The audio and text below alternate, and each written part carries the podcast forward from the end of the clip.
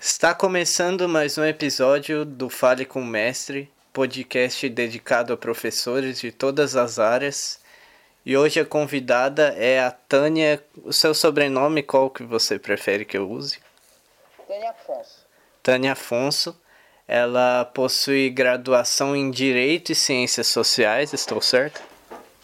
Sim. Mestrado e especialização em Direitos Fundamentais, Direito Civil e Ensino à Distância. Exato. É professora do ensino superior nas áreas de Direito Civil e Ensino à Distância. Aqui eu fiquei em dúvida porque tem um nome aqui, avaliadora do INEP MEC. Do MEC também, do Ministério da Educação e Cultura, dos cursos de Direito do Brasil. Ah, sim. E professora da Uninove e da UMC também? Da UMC e da Faculdade de Tecnologia da Termomecânica de São Bernardo. Ah, ok. Eu tava vendo seus dados, eu fiquei em dúvida. Você se formou primeiro em Ciências Sociais. Exato. E foi em 79? Exato. Tá. E aí depois que você partiu para a área do direito. Isso mesmo. E como que se deu essa... Primeiro, como você escolheu Ciências Sociais e depois por que você seguiu o rumo do direito? Bom, eu atualmente estou com 65 anos, né? Então a minha carreira já está bem longa, se nós podemos falar. Quando eu tinha 18 para 19 anos, eu peguei um período da nossa história, saindo assim de uma recessão, né, de um AI-5, em pleno, eu diria assim, regime ditatorial. Eu terminei o colegial, daí imbuída desses ideais, eu fui fazer Ciências Sociais na PUC, né, de São Paulo. Eu entrei para fazer Ciências Sociais e gostei do curso, achei o curso bastante interessante, um curso crítico, um curso que me proporcionava entender a sociedade, não é? De uma forma, eu diria, com um viés muito mais crítico. Mas o meu grande problema quando eu me formei em Ciências Sociais é que eu queria fazer algo de mais concreto, né? Sair um pouco do campo da pesquisa e ir para um campo um pouco mais prático. E meu sonho, então, vamos dizer assim, era poder fazer direito e poder ajudar os outros. Foi daí que eu comecei, me interessei e fui fazer direito. Aí nessa época eu já tinha casado e tinha um filho de 1 ano quando eu comecei a fazer direito. Na carreira no curso de direito, né, eu tinha um viés diferenciado, porque já tinha esse passado que fazia com que eu era mais crítica do que os meus colegas, né? Mas eu me apaixonei, né? Eu acho assim que uma das melhores carreiras da área de humanas, ou vamos dizer assim, em comparação com outras áreas, eu reputo assim, o direito é aquela que proporciona a pessoa poder fazer a justiça, poder participar desse processo de dar a justiça àquele a quem precisa. Então, imbuído desse ideal, né, eu fiz uma faculdade, não era uma faculdade, eu diria, até de primeira linha, mas era uma boa faculdade, estava iniciando naquela década de 80, né, tinha vários professores famosos dando aula, e daí nos últimos 3 anos dessa faculdade, eu consegui uma bolsa para ser a estagiária do Ministério Público, lá de São Paulo, do Fórum João Mendes, que nessa época fazia curadoria de ausentes incapazes da área civil. E eu também tive oportunidade nessa época de conviver com vários procuradores, promotores, juízes, desembargadores, que me fizeram sonhar cada dia mais, né, com uma carreira que proporcionasse um pouco mais de justiça às pessoas. E eu terminei a faculdade, montei um escritório, né, e comecei a atuar. Eu atuei muito tempo na área penal, né, mas para mim foi um pouquinho desgastante atuar na área penal. Eu, nesse inteirinho eu tive mais 2 filhos e eu pensei então em me dedicar à carreira aí do magistério. Daí eu fiz especialização em direito civil, tudo assim, encontrando pessoas maravilhosas pelo meu caminho, é engraçado, né, essas coisas. E depois engatilhei aí o mestrado, não é? Que foi, também tive a oportunidade de ser orientada pela doutora Rosa Maria Nery, né?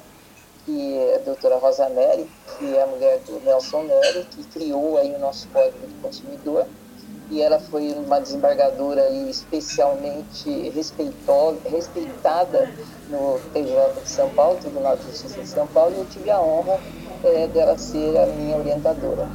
Então, assim, na minha caminhada, eu não sei bem porquê, mas eu diria assim, né, eu só tive pessoas que puderam, assim, de uma forma, me dar, assim, esperança de poder continuar nessa caminhada. E, paralelamente a isso, eu também atuava em algumas causas, já na área civil daí, e daí eu comecei a dar aula, né? Nessa caminhada de me tornar professora, no início não foi fácil. Só rapidinho, antes de você se tornar professora, você fez a prova da OAB, né? Fiz, você conseguiria explicar... antes de terminar a faculdade, eu já tinha a carteirinha da OAB, eu fui lá, fiz e passei de primeira. E você conseguiria explicar para a pessoa mais leiga como que essa prova funciona? Bom... essa prova é o seguinte, é uma prova, eu diria uma proficiência, para saber se a pessoa que terminou o curso de Direito, ela tem alguns requisitos básicos para poder atuar na praxis, né, na prática da área jurídica. Vamos dizer assim, esse exame ele pode ser realizado, e não é condição que a pessoa já tenha o diploma, ou seja, já tenha a graduação quando faz a primeira fase, não é? Então, geralmente, os alunos, quando estão estudando aí no último semestre, eles já começam a prestar o concurso, né? Então, no meu caso, naquele tempo, era exame oral, era no pátio de colégio, era na UAB, né? Teve várias mudanças, nós tivemos várias mudanças, né? Isso daí já faz mais de 30 anos, então calcula as mudanças e ajustes que tiveram. Hoje, é composta aí de 2 provas, né? A primeira prova é uma prova, vamos dizer, de múltipla escolha, não é? Questões de múltipla escolha. E a segunda, nós falamos que é uma prova prática, que a pessoa tem que redigir uma peça e tem que responder 4 questões dissertativas.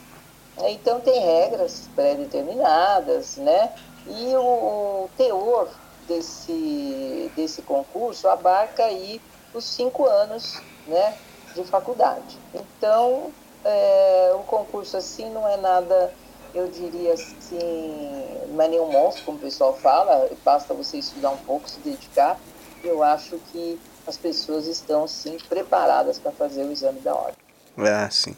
E na área penal, você lembra de algum caso específico, assim, que ficou marcado, que você defendeu? Ou foram muitos e você não marcou nenhum, assim, na sua memória? Bom, eu tive diversos momentos, né? Mas é interessante na área penal, porque, vamos dizer assim, o que eu posso dizer da área penal? É uma área, é por isso que eu estou falando, eu me afastei um pouco, porque às vezes eu ficava com dó da pessoa, né? Eu atuei também na vara da infância e juventude. Então, às vezes, eu defendia menores de idade, né? Os menores, porque é vara da infância e juventude. Então, eu ficava olhando, né? Aquela pessoa com aquela camiseta, da idade dos meus filhos, adolescente, com uma camiseta assim meio rasgada, sabe? Com aquela algema na mão, porque naquele tempo eles iam algemado, né? Para a audiência. E, sabe, assim... como é que eu digo para você, com semblante baixo, um semblante assim, humilhado, entendeu? Então aquilo, eu ficava, de fato, muito triste, né? Então, atuei também nessa área, e é incrível, né? Porque você vai defender, por exemplo, eu fiz muita coisa pela defensoria, quando as pessoas não têm dinheiro para pagar advogado, nós, advogados, fazemos para a pessoa gratuitamente, e a Procuradoria Geral do Estado é que nos paga os honorários, para esses que não têm condições de pagar advogado. Então, atuei muito nessa área. Na área penal, eu só atuava pela Procuradoria Geral do Estado de São Paulo. Eu não tinha, vamos dizer assim, cliente particular, né? Porque eu falava, não, primeiro eu vou fazer aquilo que eu me predispus, que é ajudar o próximo, né? Então, eu posso ajudar desta forma. Mas, bom, na área, é isso que eu estou falando, na área da vara da infância e da juventude, senti isso. Senti também que, às vezes, as pessoas pegavam essas crianças para ir pedir esmola na rua. Teve épocas assim, trabalhei numa época em que, se você se condoesse, às vezes, assim, a tal da adoção brasileira, né? Se uma pessoa chega na tua porta com uma criança pequena, tive um caso desse, e esse casal de jovens, condoído com essa mulher, né, uma pedinte, pegaram a menina, muitas vezes por questão até humanitária. E eu lembro que esse casal pegou essa menina, ela estava bastante debilitada, quase morrendo de fome, e eles pegaram a menina e começaram a criar como se fosse filha, levaram no médico, arrumaram, papapá. Quando ela chegou assim aos 8 anos de idade, que já estava, a mãe voltou, entra com o processo, né, de retomada da menina, e eles são obrigados a entregar, e a mulher ainda morando na rua. Então, foi um caso bastante impactante. Hoje, os tribunais já pensam diferente, já agem diferente, né? Que hoje tem, nós falamos aí da paternidade, a maternidade afetiva, não é? Que daí, se acontecer isso, que se provar que criou um elo da criança com os pais, a gente fala um elo sócio-afetivo, ele é maior do que a lei. Então, são reajustes, eu acho, ajustes que o direito faz, assim, para, ao invés de só, vamos dizer assim, ter como limite a lei, agora não, é a justiça. Porque se você tiver entre a lei e a justiça, você tem que ir pela justiça, mesmo que isso vá contra a lei. Então, essas mudanças eu peguei ao longo, assim, da minha carreira, não é? E devo dizer a você que foi em benefício da justiça, mesmo que a lei fale o contrário. Porque, de certa forma, o filho é da mãe, não é? O consanguíneo, não pode haver isso, a adoção brasileira, é crime, etc. Mas quando depende de cada caso, eu diria, né? Então, nesses casos que havia esta relação socioafetiva, que se criou esta relação socioafetiva, então esta relação era mais forte do que a relação consanguínea, do que a relação lícita, do que a relação legal. Então, foi uma das mudanças que eu reputo, assim, maravilhosas, né, que ocorreram. E daí também diversos outros casos, né, mas é assim, a gente perde alguns, ganha outros, daí pergunta, né, e aí quando perde, né? Quando perde, ó, eu posso dizer para você o seguinte, quando a pessoa tem razão, quando ela tem razão, que ela está com o direito dela ferido, ela ganha na justiça, ela ganha, entendeu? Agora, ela não ganha quando não há meios de você provar isso. Se tiver meios de provar que aquela pessoa tem aquele direito, que aquele direito está conflitante, alguém cometeu um ato ilícito, cometeu um dano, um prejuízo a essa pessoa, você pode ter certeza que a justiça é feita. A menos que o advogado seja muito ruim, né? Eu me lembro que uma época a OAB, ela distribuía uns plásticos para a gente pôr no carro, sabe? Sem advogado não se faz justiça. Eu achava aquilo, eu falei, imagina, onde já se viu? Eu não vou pôr no meu carro, aliás, nunca pus no carro. Mas eu comecei a pensar naquela frase, sem advogado não se faz justiça. Veja bem, o juiz, ele está lá no tribunal, o promotor está lá no Ministério Público. Agora, quem que vai lá acionar a justiça, acionar o judiciário para recorrer por um caso para se fazer justiça é um advogado, né? Então, sem advogado não se faz justiça mesmo. Sim. E com relação ao tempo que demora para os processos serem julgados, que é uma coisa que todo mundo fala aqui do Brasil. E é verdade. Os processos, infelizmente, ainda são longos. Nós tivemos uma reforma em 2015 do Código de Processo Civil para dar mais celeridade, entendeu? Porque antes de 2015, que nós usávamos um outro código, a base era esta, era 10, às vezes 10, 15 anos uma ação, não é? Um pouco uma ação, eu diria, tem ações até complexas que ainda estão tramitando 20, 30 anos. Mas houve também reformulação nesse sentido. Nós temos um novo, nós falamos CPC, né, o Código de Processo Civil, lançado, começando a vigorar em 2015, que traz aí muitas modificações com a ideia de acelerar o processo judiciário. E uma das grandes, eu diria assim, conquistas foi também como é que eu diria, mudar um pouco o perfil, né, eu diria assim, do jurista. Porque agora se faz muita conciliação. E o novo Código de Processo Civil, ele exige que haja conciliação antes de partir para o judiciário, antes do judiciário se manifestar. Então, havendo conciliação, lógico, o processo termina por aí. Agora, o que é uma conciliação? Um perde, o outro perde um pouco, ninguém ganha, né? Uhum. Então, tem que haver esse equilíbrio entre as partes. Então, uma das mudanças do Código de Processo Civil foi exatamente esta. Então, há uma obrigatoriedade de você se manifestar, quando você entra com uma ação judicial, de você manifestar se você vai fazer audiência de conciliação, que seria o normal. Se você não fizer audiência de conciliação, você fala, não quero, você tem que justificar para o juiz. Daí, a todo momento, conforme ele aceita a contestação, ele vai perguntando se há conciliação. Porque a partir do momento que há conciliação, o processo termina, não é? Agora, o que adianta você ter um processo longo, ganhar, talvez daqui 15, 10 anos, não sei, mas a tua vida já mudou daqui 10, 15 anos. Então, aquilo que era justiça hoje para você, pode ser que daqui 10, 15 anos não seja mais justiça, seja injustiça. Então, por isso, que quando a gente assume a causa de um cliente, a primeira coisa que a gente faz é isso, é tentar a conciliação, não é? Vamos ver, vamos conversar com outra parte, o que o senhor acha? Ah, eu queria 10. Daí você vai... olha, a outra parte falou que dá 8, o que o senhor acha? Então a gente tenta, lógico, né?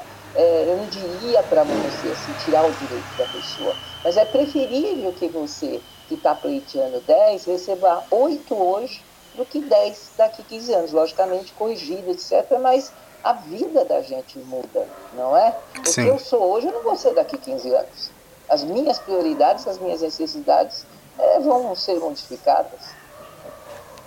Agora, sim, partindo para o lado de professora, que você falou que não foi fácil no começo, foi mais a parte didática, gestão dos alunos, ou foi tudo em geral? Pode falar um pouco. Olha, o magistério é assim, a gente tem muitos sonhos, né? Quando a gente... Eu não sei isso que eu estou falando, acho que eu sou uma sonhadora, né? Da minha carreira como advogada que eu tinha sonhos, da minha carreira como professora que eu tinha sonhos. Eu acho que desses sonhos, essa parte didática, não é? Porque muitas vezes você tem que seguir uma rotina, uma didática, não é? Às vezes, mas você tem ainda uma liberdade de cátedra para se movimentar.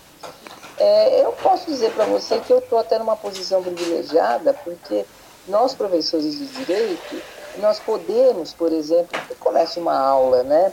Bom, começa uma aula falando dentro da minha temática, e depois aí como que os tribunais estão entendendo, como que a lei entende, como que a doutrina entende, inclusive até trazendo questões de concurso. Então, ela permite uma flexibilização das metodologias que a gente usa, inclusive hoje, né, as metodologias ativas que nós estamos utilizando, em que pese as modificações de grade, os percentuais online, em que pese, lógico, todo esse reajuste educacional, de metodologia, de pedagogia educacional que nós sofremos também nesses últimos 20 anos. Mas eu acho assim que nós temos que acompanhar.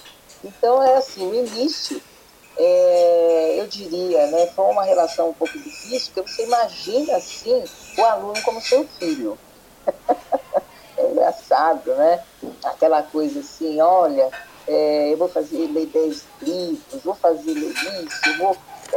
você está entendendo quando a gente começa a dar aula, mas daí você percebe que não é assim, né? Que existe um esquema, existe uma grade curricular, existem conteúdos que você tem que, como é que eu diria para você, que você tem que cumprir, né?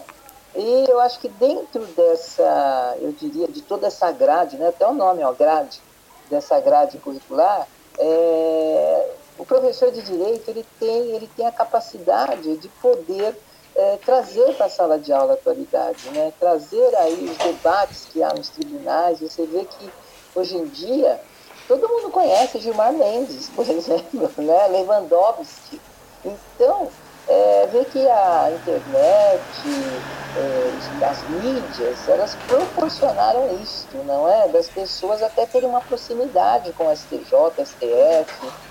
Então, é bastante interessante isso para a gente que dá aula hoje. No meu tempo não tinha isso. Você falava de ministro de STJ, ministro do Supremo, a gente nem sabia quem era. Só sabia quem era quem ia para as bibliotecas lá e ficava, às vezes, 5, 6 horas para pegar uma jurisprudência, não é?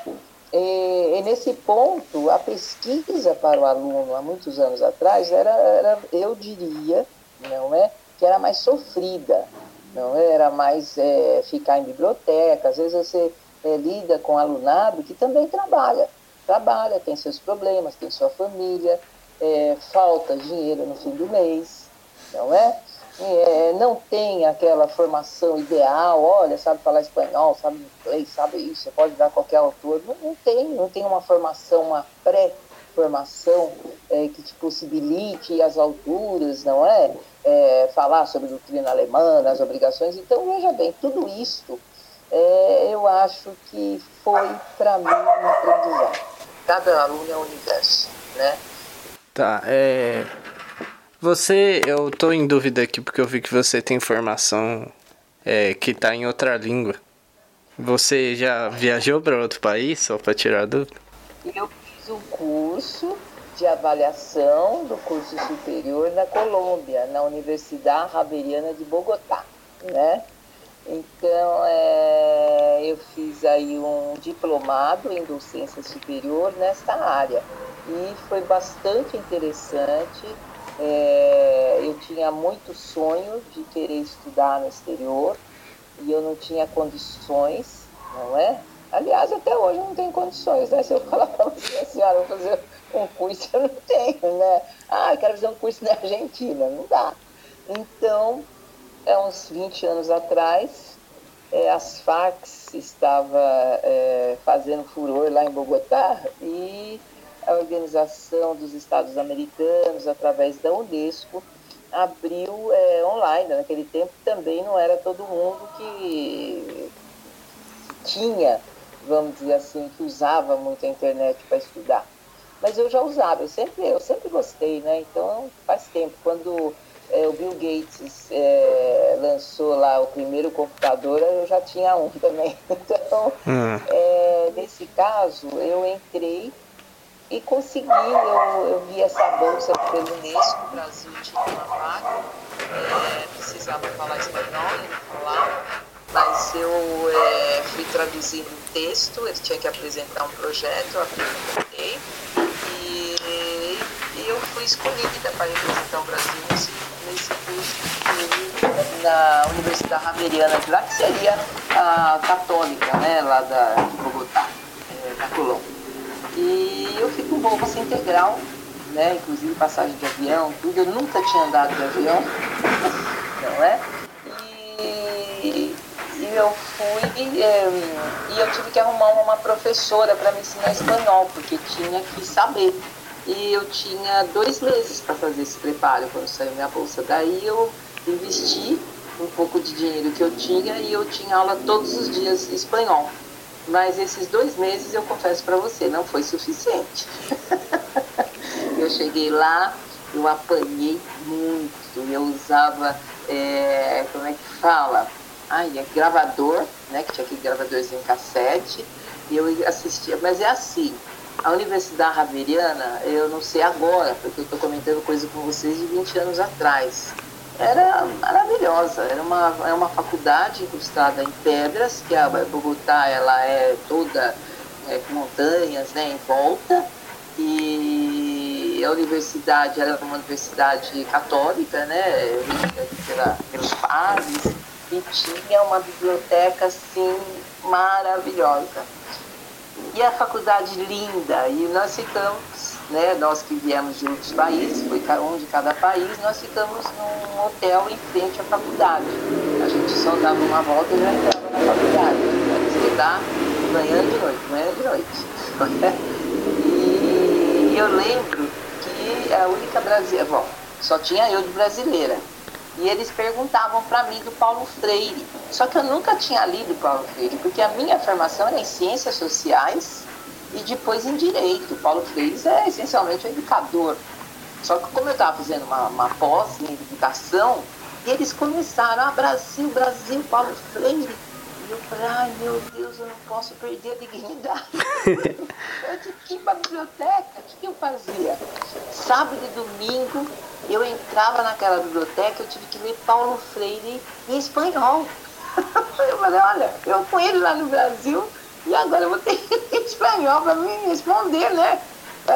Opa, sou brasileira, Paulo Freire está com tudo, né? É o must aí dos educadores, a teoria do... Então, veja bem, a pedagogia do oprimido, né? Eu tive que ler livros, né? E eu tive uma oportunidade, então, de ter essa formação educacional. Talvez isso também tenha me ajudado muito a ter essa percepção de como se dá aula desta outra forma, né? Não impondo, mas, vamos dizer, humildemente, né? Ficando como aluno e crescendo com ele no dia a dia das aulas, né? Então foi uma experiência, eu reputo assim, todo mundo devia fazer uma pausa exterior, a gente sente muita saudade do país, da gente, embora eu diria sim que eu fiquei boba com a estrutura da faculdade básica, talvez minha vida tenha uma estrutura tão magnânima quanto a PUC de lá, que seria aí a Javeriana. Visitei vários museus, Museu do Ouro, Museu do Sal, não é? Então tem uma riqueza cultural que as pessoas normalmente, para elas parece que é normal, né? E para a gente não, é um grande evento. Nossa, eu fui num museu, nossa, o que aconteceu? Você não assistiu TV, não foi assistir cinema? Então, vamos dizer, a questão cultural, ela é bem influente. E eu achei, assim, bastante interessante, que às vezes outros falavam assim, eles não conhecem nada do Brasil. E de fato, viu, aquele tempo, eles ainda imaginavam que a capital era Rio de Janeiro, eles tinham uma ideia que as mulheres eram todas aquelas mulheres que apareciam no carnaval, que os homens eram tipo Zé Carioca. Então eu sofri um certo constrangimento lá, por essa percepção que eles tinham, né? E a percepção também ia para o outro lado? Você tinha noção de como era a Colômbia quando você chegou lá? Não tinha. Olha, você sabe o que o pessoal falava aqui para mim quando eu ganhei essa bolsa? Você vai porque ninguém quer ir, por isso que você vai. Sobrou só uma vaga e ninguém quer, você é louca, você vai, porque as FARC está bombando lá, né? Então, eu imaginei que era um país, não sei, você conhece Bogotá? Só as músicas. Assim, mas se eu perguntar pra você, me descreva Bogotá, como é que você descreveria? A única coisa que eu saberia dizer, que a gente tem noção, que fala é que a Colômbia realmente a maioria dos... lá não se fala estados, províncias, não é? Províncias. Isso, que é um lugar cheio de montanhas. Medellín também é assim. Agora é só isso, a parte geográfica. A parte da cidade em si eu não faço ideia. Maravilhosa, parece na Europa. Eu nunca estive na Europa, mas pelas fotos, entendeu? As pessoas se vestem bem. É pior, não, agora a pior coisa que teve é que quando eu fui lá, estava na Copa América, o Brasil perdeu para a Colômbia. A Colômbia foi campeã da Copa América. 2001, não foi? Foi lá também, né? Isso. O Brasil perdeu para Honduras, foi pior. Oi? O Brasil perdeu para Honduras e a Colômbia foi campeã. É, então tinha um hondurenho lá também. Então eu tive assim que aguentar muito, né?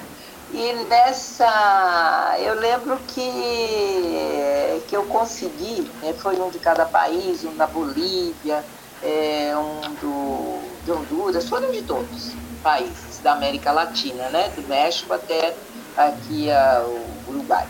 Então foi um de cada país. E uma coisa que eu senti bastante, a língua, né, porque você vê que eles todos têm ascendência espanhol. E o único que fala espanhol é o Brasil, e o português é muito difícil para eles, né? Assim como o espanhol é difícil para a gente. E além disso, as raízes. Então eu me sentia muito isolada. Eles começavam a tocar aquelas músicas, né? Aquelas guarani, aquelas coisas. E eu ficava olhando, pensando, ai que saudade. Eu lembro até hoje, um dia eu vi o Red Hot Chili Peppers. E eu fiquei olhando e falei, nossa, será que tá um brasileiro? Eu falei, calma, Red Hot Chili Peppers. Não é? É porque eles têm essa raiz cultural muito arraigada, né? Uma rodinha, os alunos, entendeu? Todo mundo toca essas músicas, né? Essas salsas, essas coisas. E lá nessa época tinha toque de recolher. Meia-noite fechava tudo, não é? E tinha muito, como é que eu diria para você, muitos cães com policiais pela rua. Então foi, eu diria, a comida também é outra coisa bastante interessante, né? Porque a gente gosta de abacate com açúcar, eles gostam de abacate. Então você comia abacate com açúcar, eles ficavam olhando para você, ai que nojo, não é? E assim, a gente sempre fala da comida, da televisão, de tudo. Mas daí não tinha nem tempo, né, de sentir muita falta, porque eu tinha que estudar o Paulo Freire. Só duas perguntinhas para encerrar. A primeira é, você está fazendo especialização em direito eletrônico ou já terminou a especialização? Não, eu termino daqui a um mês. E você... Minha especialização lá na PUC. Tá, né? E você poderia... Poderia explicar o que seria o direito eletrônico? Bom, é o seguinte, por que eu me interessei por essa área, né? Porque no dia a dia, quando você é incomodado no seu celular, não sei você, mas eu pelo menos recebo umas 10 ligações de celular, que é tipo fraude, marketing, não é? Que eu preciso estar bloqueando. Além disso, a gente é incomodado com uma série de... como é que fala? As pessoas mandam e-mail... Spam, né? E a gente tem... Oi? Spam, e a gente tem medo até dos dados da gente serem roubados, porque a gente sabe que pode acontecer isso. Então, o que o direito eletrônico ele faz? Estamos passando por uma revolução, a internet hoje é uma realidade. Não tem como você falar, não vou usar a internet, porque hoje é uma realidade e não tem como fugir dessa realidade. Ou você domina ou ela domina você, mas é que ela já chegou, eu acho que ela foi até maior, talvez, que a Revolução Industrial, acho que essa questão, essa revolução da informática, ela solapou o mundo, não é? De uma tal forma que, por exemplo, nos últimos 5 anos, a humanidade produziu em termos de informação, o que ela não produziu na sua vida inteira, a humanidade. Então, veja bem, 5 anos devido à internet. Então, o que é hoje? Hoje, as pessoas querem os dados. Quais são esses dados? Nossos dados, né? Sejam dados pessoais, RG, CPF, etc., sejam dados que nós consideramos dados sensíveis, que seja a sua preferência política, a sua cor, a sua questão de gênero, etc. Então, é dividido em dados pessoais e dados sensíveis. Mas vamos para os dados pessoais, não é? O que que as pessoas fazem com os nossos dados? Por que que ela quer meu CPF? Por que que ela quer meu e-mail? Por que que ela quer o meu celular? Veja bem, ele quer, primeiro, por uma questão de marketing, de consumo, de saber quem você é, saber o que é o produto que eu vou lançar, eu preciso saber qual a sua preferência, a idade, etc. Então, as pessoas começaram a nos obrigar a dar esses dados e a manipular, a tratar esses dados sem que nós dessemos consentimento. E aí, quem acabou sendo prejudicado? Somos nós. Porque, de repente, pode fazer um fake seu, não é? Os meus dados, por exemplo, estão na internet. Você pegou meus dados porque estão na internet, não é? Sim. Agora, veja bem, qual a responsabilidade de um provedor? Qual a responsabilidade do Estado por cuidar desses dados? Qual a responsabilidade que eu tenho para que fale assim, olha, eu não quero que todo mundo veja os meus dados. Olha, qual, eu diria assim, o critério que as pessoas me dão para que eu possa ser dono daquilo que é meu, dos meus dados. Veja que questão interessante. Você vai fazer uma compra numa farmácia, não vou citar qual por questões de ética, mas ele fala assim, olha, se você quiser, qual o seu CPF? Daí você fala, não vou dar meu CPF, para quê? Não é que você vai ter desconto. Não, eu vou ter desconto nessa pasta? Não, é que tem uma lista de desconto. Então, às vezes, a pessoa, pelo desconto, dá o CPF. Você vai numa loja, eu tive uma experiência dessa no final do ano passado, uma loja, não vou citar o nome, por questões éticas também, mas estava lá, uma blusa é tanto, duas tanto, então você comprar as três blusas, camisetas, vai, o desconto era, sei lá, 70%. Eu falei, nossa, vou comprar três. Quando eu fui passar no caixa, a moça falou assim, qual é o seu CPF? Eu falei, mas eu não vou dar CPF, eu vou pagar só a blusa, não é? Eu não quero dar meu CPF. Ela falou, então eu não posso dar o desconto. Daí eu falei assim, mas está escrito em algum lugar que eu preciso dar o CPF para ter o desconto? Porque me parece que a propaganda gira em torno da quantidade que eu estou comprando, não dos dados que eu estou fornecendo. Então, veja bem, ela ficou meio assim para mim, falou, então eu não vou poder dar a tarjetinha para a senhora, para a senhora participar, não, para a senhora ganhar um panetone. Eu falei, eu não gosto de panetone. Quer dizer, isso foi antipática, chata, mas é assim, é uma aula, você tem que se nós temos que ser empoderados com relação, eu diria assim, a propriedade dos meus dados, né? Para que nós tenhamos, de fato, o que o direito fala, direito à privacidade. Quer dizer, quando se manipula meus dados, eu perco a privacidade, eu perco esse direito para a gente, que é tão inato, não é? Pode até atingir minha moral. Então, o que acontece com o direito digital? O direito digital, hoje, ele está fazendo um estudo profundo da Lei Geral de Proteção de Dados, que é a temática desse curso que eu estou fazendo, não é? Que é o foco desse curso.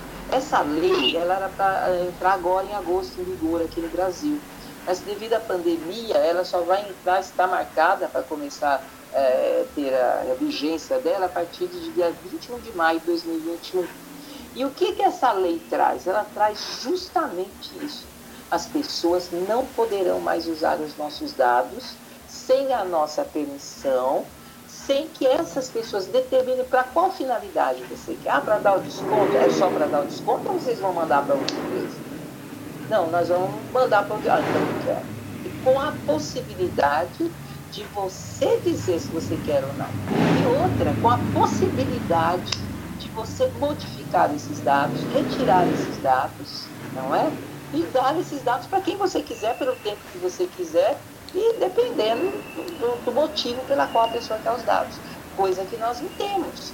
Então, vai haver um órgão, a ANPD, não é uma agência nacional, federal, ela participa, ela talvez comece como órgão federal, não sei se passa, acho que vai começar como autarquia do governo federal, e ela vai regular, né, as empresas, todas as empresas, serão obrigadas a se realinharem, né, nessa nova forma de colher o dado aí dos consumidores. Isso veio por quê? Porque a Europa, em 2018, bloqueou todos os contatos, vamos dizer assim, bloqueou não, né? Deu um... chega para lá, assim, no Brasil, e falou, nós temos essa lei, se vocês não tiverem, vai ficar difícil nós mantermos relações com vocês. E isso se espalhou no mundo, né? A tal ponto também que os Estados Unidos, lógico, já tem a própria legislação, um pouco mais flexível, talvez, mas daí não deu certo com o governo Trump. Então, eu estou bastante otimista com que esta lei venha a nos empoderar, venha a dar ao nosso povo, ao brasileiro, a real dimensão da importância dos dados que nós temos, não é? Então, essa vertente a qual eu digo para você que eu estou me dedicando hoje é esta, né? Porque eu acho incrível, primeiro, como a gente não dá importância. Ah, mas o CPF, mas o e-mail, mas... Veja bem, mas você é incomodado, você entra na internet, você não consegue ler, porque se você fez uma busca, os algoritmos já enlouqueceram e já sabem quem é você, o que você quer, o que você precisa, e daí você não consegue nem fazer uma pesquisa com tranquilidade, é uma coisa incrível. Então você precisa ter um domínio, né? Eu diria aí da tecnologia para poder bloquear alguns acessos minimamente, não é? Para poder ter um pouco de tranquilidade. Eu acho que as coisas não devem ser assim. Então, o Facebook já sofreu bastante processos com relação a isto, as mídias sociais, o WhatsApp e daí por diante. Um caso assim rumoroso que teve foi aquela FaceTime, eu não me lembro, que a pessoa entrava e mudava, eu quero ver daqui 20 anos como que eu sou, não sei se você se lembra, você lembra desse? Sim, ainda tem um monte de aplicativos, só que com outras funções, sim. Isso, veja bem, isso é roubo de dados, porque a hora que você entra para baixar um app desse para ver como é que você vai ficar 20, 30 anos, o que ele pede para você? Pede teu nome, teu acesso, os e-mails seus, dos outros, opa! Não é? E ele determina para aquele que é aquele, ele não determina. É óbvio que tem alguns apps, alguns aplicativos, alguns sites, alguma coisa que você vai entrar que vai precisar de ter alguns dados seus para ele poder cumprir o objetivo dele enquanto site, enquanto app, não é? Mas tem outros que você fala, nossa, eu queria só que fizesse um desenho, nossa, ele precisa de todos esses dados dos meus amigos, não é? Então, para quê? Ele não explica. Então, esta noção que nós teremos que ter da importância dos nossos dados, não é? Daquilo que é meu e faz parte da minha vida, porque é assustador, de repente, um X pessoa tá com seus dados e abrir uma empresa lá no seu onde, não é? Então, veja bem, as pessoas têm essa facilidade. Facilidade que eu digo que a tecnologia proporciona, só que a tecnologia tem que ser barrada, e ela só pode ser barrada através da lei. Então, estamos em busca aí de uma lei que nos dê mais dignidade com relação à proteção de nossos dados. Tá bom? Tá, a última, só para encerrar, com essa pandemia, as aulas ficaram em todas as faculdades, estão sendo dadas à distância. Eu queria saber se isso é algo que você acha que vai se tornar, de certa forma, meio que permanente ou mais comum nas faculdades, cada vez mais se vê aula à distância do que aula presencial, ou você acha que é algo específico desse momento? Bom, é algo específico desse momento, porque não tem outra forma de darmos aula. Mas eu acho que aprendemos muito. Aprendemos e eu acho que é possível sim continuar com as aulas online. Não digo aulas práticas, não é? Eu também não sei, porque com o desenvolvimento tecnológico, né? Mas é assim, todo mundo percebeu que é muito mais prático, não é? Muito mais saudável. Mas eu quero o professor na sala de aula, que eu quero olhar no olho do aluno, que eu quero... Existe, lógico, né? Uma interação aí que... Infelizmente, eu diria, né, a internet ainda não conseguiu até o momento, porque ainda eu acredito que vai superar isso, mas não conseguiu ainda desenvolver mecanismos, né, ferramentas, uma tecnologia para superar isso, a questão do olho no olho. Mas o que foi importante para nós? Nós mudamos. Porque antigamente a gente achava a aula online um lixo, não é? Hoje você já não tem mais esse pensamento. Então, às vezes, a aula online ela pode ser muito mais produtiva. Lógico, nós tivemos que mudar tudo. Mudar a nossa ferramenta, mudar a nossa metodologia, não é? Mudar a nossa pedagogia, a forma como chega, como chegar ao aluno, como o aluno chegar a gente, toda uma adaptação. Então, eu acho que uma coisa boa que ficou para a gente é que a aula online pode ser tão boa quanto a aula presencial.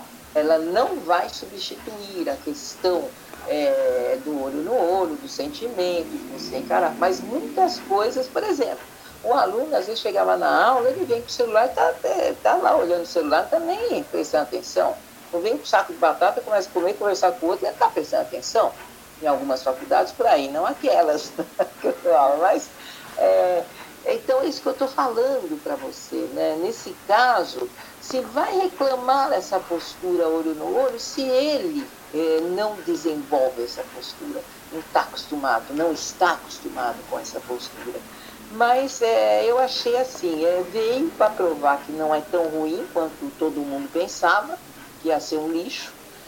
Veio para provar para a gente que nós precisamos ainda aprender muito, nós estamos engatinhando nessa questão do ensino online. Veio talvez para tirar também algum preconceito, que nem eu digo para você, nós brasileiros principalmente assumimos muito preconceito com relação a isso, não é? Pensando, tudo é muito fácil. E nós temos muitas barreiras para serem superadas. Eu digo que talvez uma delas seja a avaliação, não é? Que na presencial ela proporciona uma avaliação talvez mais... eu vou dar uma dissertação que o aluno fazia ali na hora, ele está escrevendo, essa questão, essa interação do aluno está perguntando, você olhando para o aluno, tal, o que você acha? Não é? Isto ainda a máquina não conseguiu substituir, não conseguiu criar mecanismos para que nós, professores, pudéssemos ter esse olho no olho do aluno, né? Essa questão do sentimento, daquele aluno que você percebe que fica meio assim, daí você já se dirige a ele, não é? Então, tem perdas, tem ganhos, né? Eu acredito que tirou um pouco desse perfil, né? Passamos a respeitar um pouco mais a aula online. Eu acho que nós, professores, principalmente, também aprendemos muito, não é? Com as novas tecnologias, novas ferramentas, novas formas de encarar o ensino, e eu acredito, né, que a pandemia vai demorar um pouco para passar, então o ensino online deve demorar até o fim da pandemia. Mas depois, quando voltar, provavelmente algumas atividades, eu creio eu, se essas atividades se mostrarem assim producentes para o aluno, elas devam permanecer. Mas eu acho que o ensino presencial ainda vai ser... ainda deve continuar, eu acho que não tem assim, pelo menos por hora, né? Isso que eu estou falando, quando a gente fala de tecnologia, dá até medo de falar, olha, não vai ser possível fazer isso, não é? Porque até com questão de sentimentos na área de robótica já estão mexendo, né? Então eu não sei como vai ficar, mas eu acho que ainda a aula presencial, com certeza, é a melhor aula. Tá, eu queria agradecer a entrevista, agradecer a sua disponibilidade. Você tem algum recado final, qualquer coisa que você queira falar?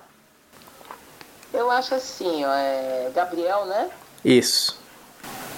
Gabriel, eu que agradeço você está fazendo um trabalho muito bom, não é?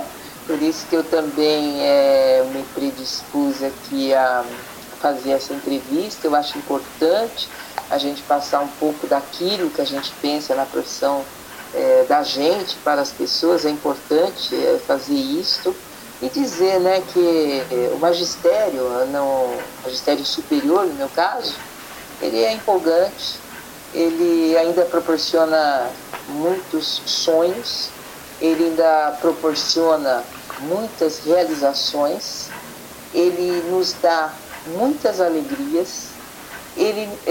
O magistério no ensino superior, ele tem um condão de nos fazer sentir que nós fazemos a diferença na sociedade.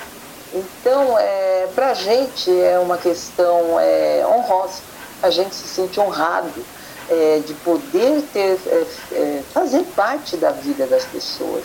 Aquilo que às vezes um ex-aluno fala, olha, eu lembrei, eu coloquei isso, eu lembrei de você, ou quando olha, ou quando está numa rede social que se refere a gente, se refere com respeito, com carinho, né? Então, isso se deve à profissão de professor. Eu acho, assim, que é uma profissão digna e que a sala de aula, seja uma sala online, seja uma sala presencial, ela, para nós, professores, ela é como um templo sagrado. Toda vez que a gente adentra ela, a gente está imbuído, assim, de uma missão. Eu não digo uma missão maior, porque tem outras profissões que têm uma grandiosidade, assim, mas a nossa também é muito grande, de formar a pessoa, de informar a pessoa, o profissional, aquele que vai gerir o país, gerir a própria vida, não é? E que seja de uma forma honesta, seja de uma forma humana, seja de uma forma justa. Então o professor, ele tem essa chance, e o professor não pode perder essa chance. Tá bom? Tá bom, é isso. Esse foi mais um episódio, até o próximo.